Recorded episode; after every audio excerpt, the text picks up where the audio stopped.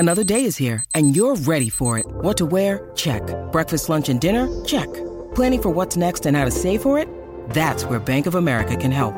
For your financial to-dos, Bank of America has experts ready to help get you closer to your goals. Get started at one of our local financial centers or twenty-four seven in our mobile banking app. Find a location near you at bankofamerica.com slash talk to us. What would you like the power to do?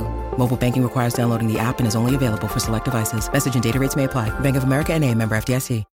When you need mealtime inspiration, it's worth shopping Kroger, where you'll find over thirty thousand mouthwatering choices that excite your inner foodie. And no matter what tasty choice you make, you'll enjoy our everyday low prices, plus extra ways to save, like digital coupons worth over six hundred dollars each week. You can also save up to one dollar off per gallon at the pump with fuel points. More savings and more inspiring flavors make shopping Kroger worth it every time. Kroger, fresh for everyone. Fuel restrictions apply. Think you know the Brooks Ghost? Think again. Introducing the all-new, better-than-ever Ghost sixteen. Now with nitrogen-infused cushioning for lightweight, supreme softness that feels good every step, every street, every single day. So go ahead, take your daily joyride in the all-new nitrogen-infused Ghost sixteen. It'll turn your everyday miles into everyday endorphins. Let's run there.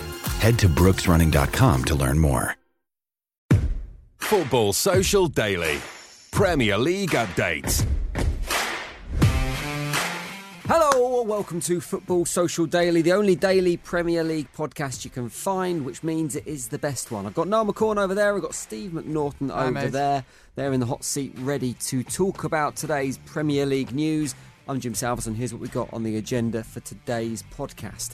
We're going to be talking Moneyball as the world's most expensive football squads are revealed. There will be no prizes for guessing who tops that list. We're going to be previewing England's twenty twenty qualifier against Kosovo, which is happening tonight, and looking at some of England's bright young Premier League stars. Should they get a start under Gareth Southgate in this evening's game? And we're going to start with Daniel James, the Manchester United and Wales winger, who scored again last night, this time for Wales, and is fast proving himself to be a real up-and-coming star in the world of football.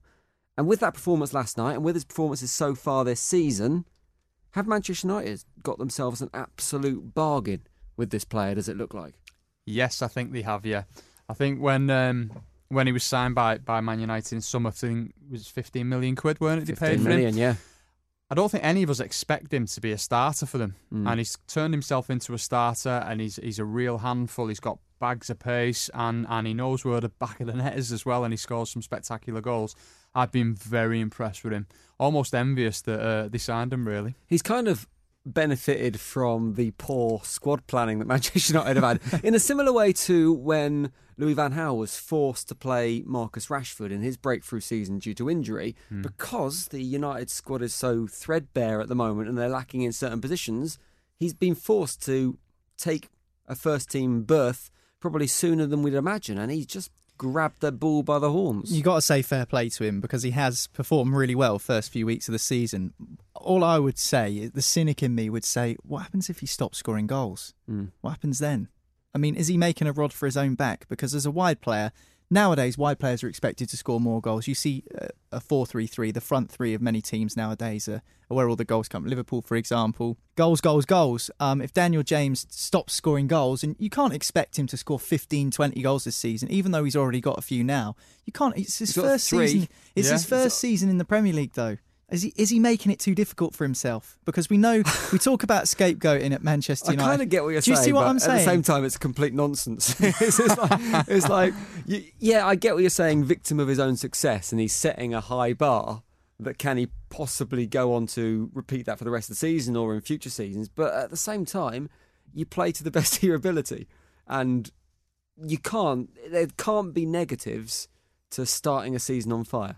No, Surely. no, no. There's no negatives to starting a season on fire, but I'm just saying, if he stops scoring goals, what are Manchester United going to do? Mm. Aside from being well, relegated, this, this is the problem. This aside, is the problem at United, aside, isn't it? Yeah, exactly. And aside from beating Chelsea four nil on the first day of the season, if you take away Daniel James's goals from Manchester United, they've not actually been that important. The only one that would have rescued them a point was against Southampton, where he mm. scored and it finished one one. It was Worldly a one. Done. It was a one one draw against Wolves. wouldn't have made any difference. They lost two one to Crystal Palace. His goal, the only United goal in that game, if you take that away, wouldn't have made any difference. United still would have lost the game. So you're looking here at, he's he's basically gained Manchester United a point. Yeah. Even though Southampton equalised, Manchester United are in the lead. But that's a point he's gained. If, if Daniel James didn't score against Southampton, they would have lost that game. They're currently eighth with five points, with three goal difference. If you took Daniel James's goals away, they'd have zero goal difference. They'd be on four points, mm. which would put them down into twelfth, which is below Sheffield United, I get what you're... below Chelsea. Who what's wrong with well. you today? Nothing. I'm just, I'm just saying. I'm just you're saying. saying right, there's fine margins. I'm saying at play it's here. extremely fine margins at play, and the goals he scored have been brilliant. How many times do you see players pick up the ball and stick it in the top corner? He's done it two or three times mm. now. He did it last night, although it was sort of middle of the net. But he loves that finish, doesn't he? Yeah. On the angle, apex of right. the penalty area, cutting Coutinho onto his right used and curling to like in. It, didn't he? Well, it's you know, like how the often goal he scored he... for Wales last night was pretty much the same. Well, how Carbon often can copy. he keep cur- curling the ball in the top corner? I think there's an element at the moment of him being an unknown quantity. Yeah, I think I'd a lot of that. us would put our hands up and say when he signed for United from Swansea, were like, oh, I don't really know that much about this guy. He seems to mm. be, even though he played a couple of seasons at Swansea, he was kind of off my radar. Certainly didn't play that many times. And I'm sure Premier League defenders are the same thing. They're not used to him. They haven't managed to examine his gameplay in the top division that much yet. But on the subject of the like, fine margins, if you look at the fine margins you're talking about and the idea that, yeah, it's only one point, it's goals that haven't been that important. If you look at the bigger picture, mm-hmm. it's one point from five that Manchester United have got. So twenty percent of their points this season, he is directly influenced. It's three goals out of, I don't know how many goals United have scored this season. I'd guess eight. Seven. Maybe seven. Yeah. Okay, so he's scored around fifty percent of their goals. If you move that to the end of the season and go, right, this player has scored just under fifty percent of your goals and won you twenty percent of your points, he is a key member of your squad. There is very little else that can hold a torch to that. Points of views, isn't it? It's all about different point of views. It's, I, we're five games into the season. Daniel James on fire, three goals in four in the Premier League, scoring for Wales, confidence up. It's brilliant. I, I'm I'm excited to see what he can deliver. Can we start calling him the new Gareth Bale? No, now? It's too early. you, you, you asked, is he the bargain of the summer? We're five games. We're five games into the season. Okay, so if you if he isn't the bargain of the summer, and I know it's early to make this call, but it's so it's early. So to, early. First international break. Who's the who's the signing of the summer? Who else, I've who got else would be? After the first month, who yeah. would you say was even close to him in terms of making an impact? Andy Lonergan. Oh, there we go. Other end of the career yeah. completely. I think uh, Daniel James has done done well. Um, yeah, he has, I mean, yeah. I've not looked at it, you know, forensically like like like you guys have, but I think I'm pretty impressed with him. Um, I think he's a shining light in in what hasn't been a great start to the season yeah. again for United, and he's someone that uh, the United fans can go, actually, you know what, we're gonna, we're going to be super positive about this guy. He's twenty-one. He's got loads of years and games ahead of him, and he can become a real important player for United, mm. I think. We've discussed it a lot on the podcast. There isn't enough goals in that Man United team. No. Uh, the, you know, the, the, the front three don't score enough goals for him. And I think he's going to be quite important to me, because if he can get himself up to double figures this mm. season, you know, who knows where Man United are going to finish, but I've just got a feeling that he's going to be a vital cog in that machine this season. Do you know what I think is quite significant about him as well is he's kind of setting the blueprint for Manchester United. Solskjaer's gone in there and he's gone, I want a young, hungry, fast-playing football team, and he is the archetypal player that kind of fits that bill. Yeah. So if he can go in there and prove that this player can be a success, that gives Solskjaer ammunition with not only the fans, but also the board and any future transfers. So it trust kinda, his judgment. It kind of helps his cause a little bit, doesn't yeah, it? Yeah, but he can't keep shopping in the Championship, though, for players, can he? Daniel James would be up there. If, you talk, if you're talking about the best summer signing so far after four or five games of the season, I think you have to put him up there, yeah. one hundred percent. I'd also go probably with Danny Ceballos from Arsenal, um, yeah, who's he's obviously he's on loan from Real Madrid, isn't he? But he's started the season really well, I think, he as well for Arsenal. He started it okay, I think. I think he's had decent games against Burnley, and uh, I can't remember who had another well, decent game. But he went, he, he went missing at Anfield. He's looked quite strong in a Arsenal assists. team that haven't looked massively impressive so yeah. far this year. I think Sebastian Haller looks like a good shout this yeah, season he's, as well. He's on three goals, hasn't he, in two games? Is that yeah. right? Looks very strong. Looks, looks like he's yeah. adapting to the league quickly as yeah, well. Yeah. Speaking of transfers, let's move on to the most expensive football teams in the world. It has been revealed the cost of every squad across the top leagues in Europe, and they've been compared against each other. This isn't anything to do with commercial power or anything like that, or the value of a squad now. It's the amount that has been directly invested in a playing personnel. I've got the top ten here I want to see how many of you boys can guess within that top ten. I think number one, you don't get any prizes for guessing who number one is. Uh, it's like Family Fortunes when you know something's going to be right. Yeah. Well, have you got that X buzzer just in case I'm wrong? Yeah. Uh, Newcastle. No, I'm joking. Uh, uh, Manchester City would be up there, surely. Manchester City have become the first ever one billion pounds team. one billion pounds. I went through all the, as the anorak I am, went through all the players, went through their transfer fees and added them all up. Mm. The figure I got, and this is giving Manchester City the benefit of the doubt, by the way. So I've got all the fees. These, most of them are undisclosed or in the region of, or we're translating them from euros to... It's in euros. It's in euros. Yeah, so there we euros. go. There, there's the answer. seven hundred eighty million pounds is... It's the C I E S is, Football Observatory, yeah. by so, the way. So it would be... Stats. It's one billion euros then. That would be accurate. So it's about eight hundred million pounds. So okay. So we're agreeing it's accurate. That's, that's accurate now. That's in how euros, far we've got. You've got to stipulate. But, I mean, I even gave Manchester City the benefit of the doubt here. So I've not included Scott Carson. Whether he's, there's a loan fee for him, I don't know. So mm. I've not included him.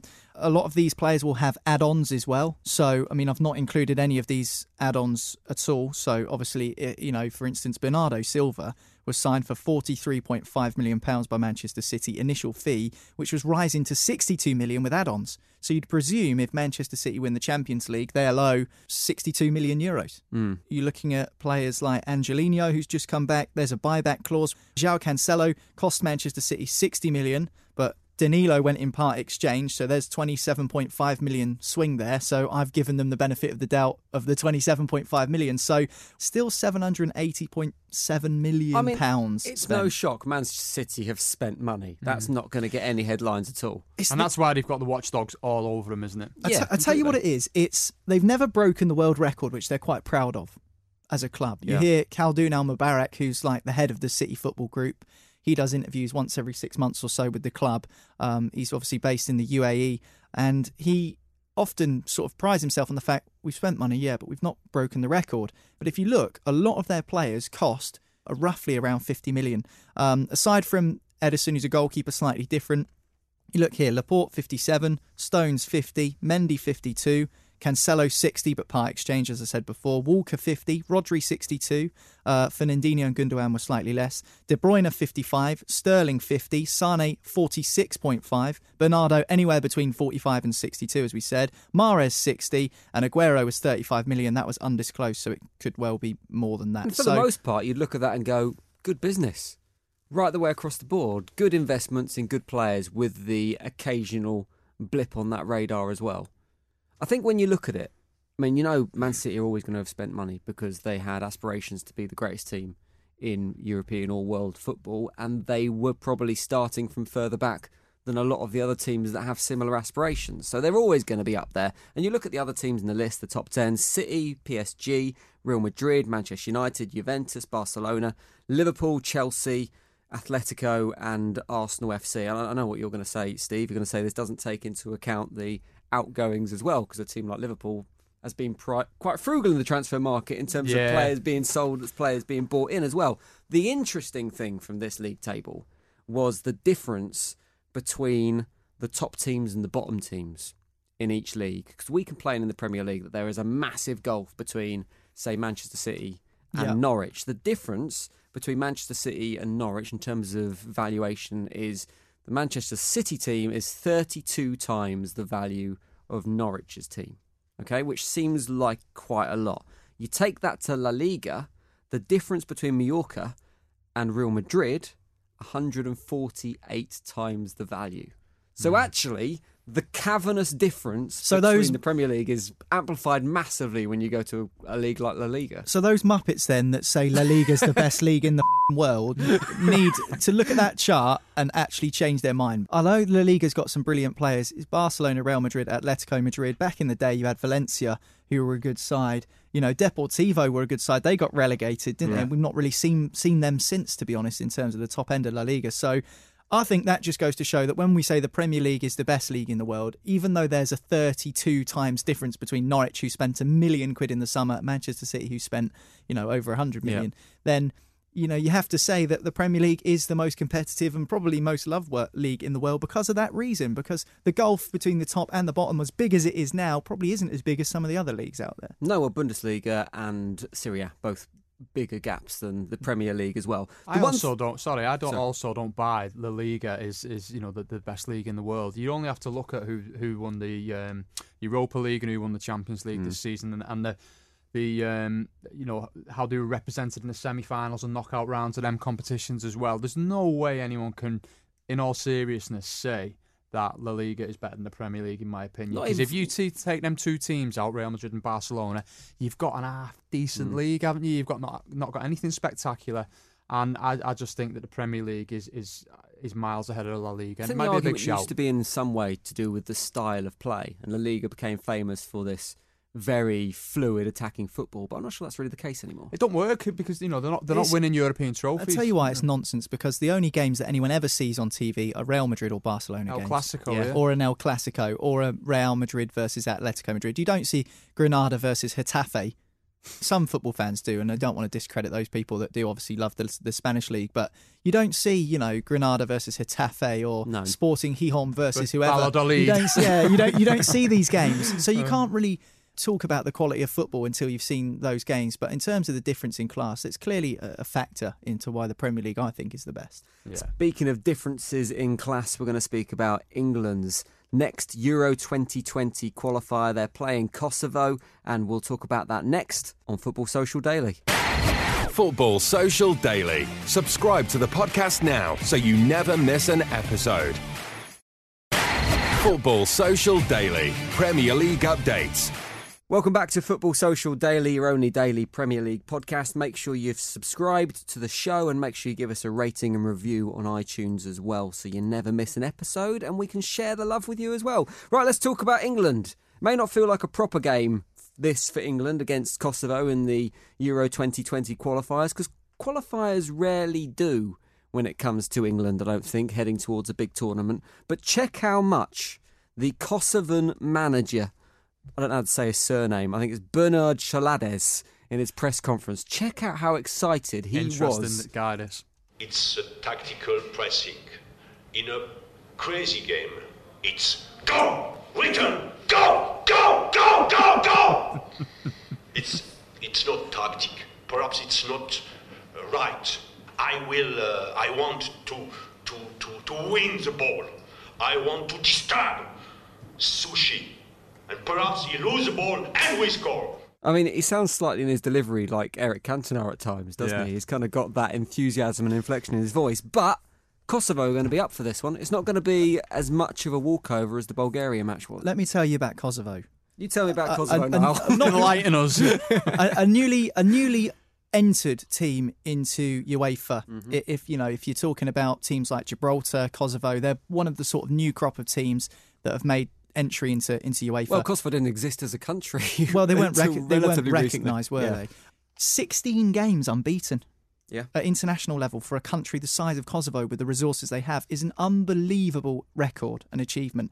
And like you say, Jim, this will be a tougher test for England than the Bulgaria game, which leads to questions as to why Gareth Southgate decided to rotate, n- yeah, rotate the squad against Bulgaria. Um, mm. Although it's a four nil victory, a routine victory, you'd think that maybe Southgate would have tried a few different partnerships. And mm. I think everyone wants to see Sancho, Sterling and Kane. Well, that's I think, the interesting or Rashford thing, in there. And everyone wants to see these different... Maddison didn't get a game. You know, these are the some of the most exciting young players in the Premier League. Sancho, one of the most exciting young players in Europe. So, I mean, I think Gareth Southgate maybe might be taking a bit of a risk by saving some of these less experienced England players. Maddison, he, he hasn't played a game for England yet. He's been called up to the squad, but he's not played his first ever game for the country yet. So Saturday would have been a good opportunity. It would have it? been a good opportunity, and I don't want to say bleed him in, because you can't bleed someone in after one game, but certainly give him a taste of it. Bring him off the bench or mm. something, because, like you say, Kosovo will be bang up for this. And although I expect England to win, it's not going to be as easy as people think. You might exactly think it like might be like a one nil or a two one or something like that. Uh, I'm not sure. I think Eng- I think England will be comfortable. I, I just think it's going to be a bit of a scrap. Well, they like to press quite high, don't they? I say this now, Kosovo are going to go and get beaten five nil or something. But mm. in terms of England qualifiers, and the reason nobody gets enthused about them is because England always win. Mm. If you look at Roy Hodgson's England record, fifty-eight point nine percent win percentage. That's an incredible record. Mm. Eight games Roy Hodgson lost as manager of England. Mm. most of them in tournaments. Well, this is it. Does In our... qualification, England don't really ever lose. They always qualify. Does yeah, that success well. in qualification mean we aren't quite as ready for the major tournaments when they come around? Because we have these... Quali- we're, we're very good at qualifying, and hence we go into pot one every single time, which means we come out with relatively easy draws, particularly when you Escaping look at some of the, the other guns, groups. Yeah. yeah, which means when we come up against bigger teams in tournaments, and we saw it at the World Cup when we played two good teams and lost three times to them. And they were the only decent teams we played across the entire tournament. So we're not going into these big tournaments prepared because we haven't got that experience against the top teams in Europe. I think it's a good shout, that, to be fair, Jim. I think when I look at the group, uh, and it's not a strong group England have got this time. Czech you know, Republic, Czech Republic, Bulgaria, Montenegro. Montenegro. Yeah. It, it, they're all whipping boys, really, you know, for the team of England's calibre. So I, I agree. Really I jinxing the game tonight. No, I, I don't think Kosovo as well, you know, home and away, I'd be expecting a win against against mm. them home and away. I think you're right in what you say, that they're not getting tested enough. And the only time they are getting tested is in these big friendlies when the likes of Paris come to... Uh, Paris, uh, France come to Wembley. Yeah. And then other other players are getting a, a, a run out while they experiment and see how they get on, you know, and handle the international stage. Mm. Um, so I think there is something in that. And I think... Um, I mean, it's good because, you know, you're watching England, you know that you're going to get some goals in the games, uh, looking at that group that they're in, but mm. they, they need sterner tests, no doubt. England tend to, when they come up against the stronger teams, not play as well, which is understandable. You'd, you'd expect that. But I think now England have got a better chance because the form that some of these players are in is absolutely scintillating. I mean, who can't get excited about Kane, Sterling, Jadon Sancho? All oh, of these players are so players. exciting. To, I know England fans get carried away. This is going to be our World Cup, lads. You know, it always happens every every four years. Media in this country, all that's responsible for that. It is, and, and I think this summer, or, or twenty eighteen summer, nobody really had that many expectations, and England sort of exceeded expectations, got to the semi-finals. Like Steve says, I think if the quality of opposition was cranked up, then I think England would be able to take it to the next level. I I've, genuinely do. And I think the problem is is the way it's seeded. So England always do well in qualifications, so they always yeah. get put into pot one because they're always in the top ten teams ranked yeah. in the world just because they're always so good in qualifying. So it's kind of this endless cycle. So England either actually need to get worse to face harder opposition... Well, the Nations League is going to help this in some way. Or just have to play more teams in friendlies. Because the, Na- the Nations League has been designed so... To get rid of the meaningless friendlies, yeah, exactly. It? it means you can face stronger yeah. opposition going forward. Yeah. So who do you want to see tonight? We know Kosovo's going to be a bit of a test. They've got this amazing unbeaten record. I mean, some of that is going to be due to the home games they play because it's an incredibly intimidating place to go, but you can't have a fifteen-match unbeaten run without winning away as well. But you would fancy England to win. We want to see these youngsters in the team get a chance. It seems like Alexander-Arnold, Ben Chilwell, um, Sancho are all going to start tonight's game. How mm. do you, else do you want to see us line up? Because for me, the one thing I don't want to see is two holding midfielders again, mm. which just seems pointless against these smaller European nations. Yeah, he's got to be a bit bolder, hasn't he? I think for me, uh, I've got the biggest question I have about England is, is in goalkeeper. Um, I'm I'm not convinced on, on Pickford at all. Nothing to do with him uh, playing for Everton? Well, it's nothing to do with you know, Everton. But genuinely, I think um, he, he, I think he's overrated as a goalkeeper. I agree, and, actually. and I think I would like to see, if if he's going to you know mess about with it, I'd like to see Tom Heaton or Nick Pope get some minutes yeah. just to see how they handle it in an mm. England shirt and see how solid they are. But also, I don't think we're blessed at centre-back. Uh, this, this time I'm looking at the squad and he's got Michael Keane and Harry Maguire who've done a job at the weekend, but it was Bulgaria, uh, and he's got um, uh, Joe Gomez who who hasn't had the best start to the season at Liverpool. I don't think mm. I'm, I'm a big fan of him. He's still a really young guy, but I think this se- the start of the season hasn't been particularly strong for him. um, I'm, I'm, I'd be interested in Tyrone, Tyrone Mings getting some minutes and seeing how he gets along, because I think he's been brilliant for, mm. for Villa this season. Um, I called it on the podcast a little while ago and said I think he'd get in the squad this season. But midfield and attack, England are, are sensational. I'd like to see uh, Mason Mount get a game at some point. Interestingly, Phil Foden was never called up to the England squad, but Mason Mount was. And obviously Mason Mount's been getting game time more so under Lampard than Foden's been getting under under Pep. Scored twice last night, yeah. didn't he? He should, he should be getting his chance soon. This was on my list of topic to talk about, actually, because we you look at the England team at the moment, you look at the young players who are in the that team or in and around the team. Rashford, Sterling, Rice, Alexander-Arnold, Mason Mount, James Maddison, all have one thing in common, and they're all getting regular game time for their clubs. Phil Foden is still, despite the fact we've talked about him being the next big thing for probably two seasons now, is still very much on the periphery of Man City's. Because they'll go and buy another team. midfielder. They'll yeah, just go so out and summon and like spend sixty million quid uh, on the midfielder. And I know City fans hate the suggestion that he needs to leave to develop properly, but actually, does he? David Silva's leaving Manchester City at the end of this yeah. season. I just think they'll I've, buy, though, Niall. You really do. But I that's just the think big he'll test. go out and buy. That's the big test in how much will. faith Guardiola has on him. Well, I'll tell you why not. You say about authorities keeping an eagle eye on City. If they do get a transfer ban, if F F P comes in, they've got an option. Mm. Much like Chelsea have an option in, although they're injured. Loftus-Cheek, Hudson-Odoi, players coming through the academy. Phil Foden could be that replacement, that heir to David Silva. It's a lot of pressure to take on to replace a guy who's been so successful and arguably pro- their best one of, player. Probably Manchester City's greatest ever player. Yeah, yeah I, I think, think so. when, until Aguero retires. But it's not leaves. like you're immediately heaping that pressure onto him because David Silva has slowly faded out of maybe well, the first eleven over the last couple of seasons, look at, hasn't he? Look at Bernardo Silva, how good he was last season. Pep hasn't really favoured him too much this season so far, Bernardo. Phil Foden could get his chance, not this season, but next season. I think that's the time for him. If he David Silva leaves, and then that's Foden's time. If he time. doesn't, is that the time for him to go, right, I need to, I need to start playing proper first-team football now? I do agree with what you're saying to a certain extent. I think next season could be big for Phil Foden, but I think he's got to have the trust of Pep, you know, to kick on and, and get a regular run in that team. But if it's going to be next season that we're talking about with him, send him out on loan for six months. Yeah, I can't see Pep doing that. And also, Phil you know, Foden plays a totally different... The people say, what about Jadon Sancho? He left to go to Dortmund, got some football.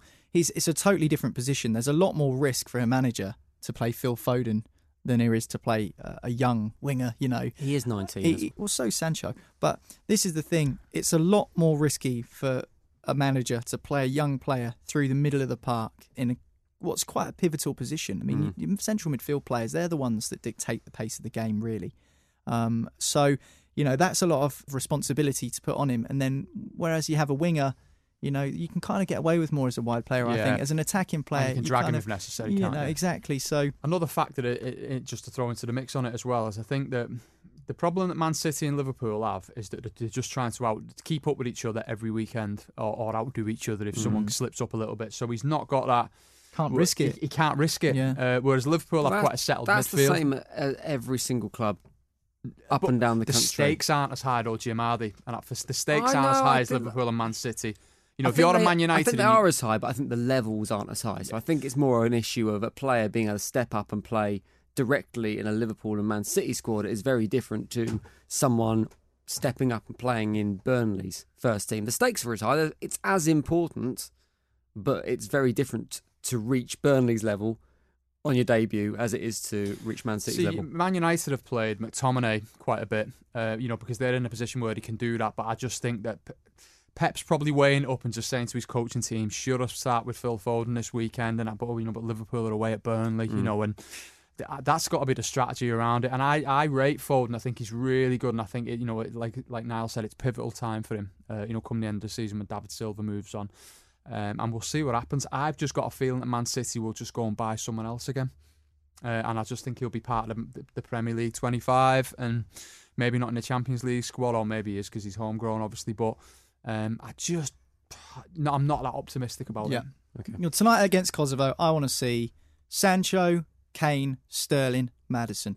Okay. All starting. I think it's... Uh, everyone wants to see Maddison. I rate Maddison really highly.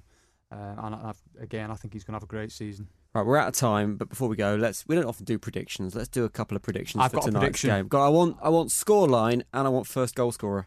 Okay, I'm going to go for three nil to England, Raheem Sterling. And the other prediction I've got is that the Kosovo manager will be managing Newcastle by the end of the season. After that press conference, I'd be happy with that. I'd love to see him in the Premier League. Go on now, what are you going for? three one. It was between three or four there. So I've got, I'm going to go three one to England. Mm. And I think the first goal scorer will be Harry Kane again. Penalty. I'm going to go much more reserved. I'm going to say two one. But the first goal, I don't know any Kosovoan players, but it's going to go to Kosovo. And it's going to be a mistake at the back from their high press. And it's going to shake England to start it off. Just, just to do something a little bit different. Have you done request a bet yet? Just to see how much you got on that. Oh, yeah, yeah, you get good odds for that. If anyone puts a bet on that, we're splitting the outcome. Yeah. Boys, thank you very much. Cheers. That's it for Football Social Daily for today. We'll be back tomorrow with another episode. Make sure you're subscribed and make sure you yeah, finish scratching your face there, Steve. Just 'cause it's in the background. Just She's got scabies or something. Uh, uh, we'll be back tomorrow with another episode. Don't forget you can get the Sports Social skill as well. Just say Alexa, open Sports Social, and you can get match reports and daily team updates for every single Premier League team. We'll see you next time. Football Social Daily. Subscribe to the podcast now so you never miss an episode.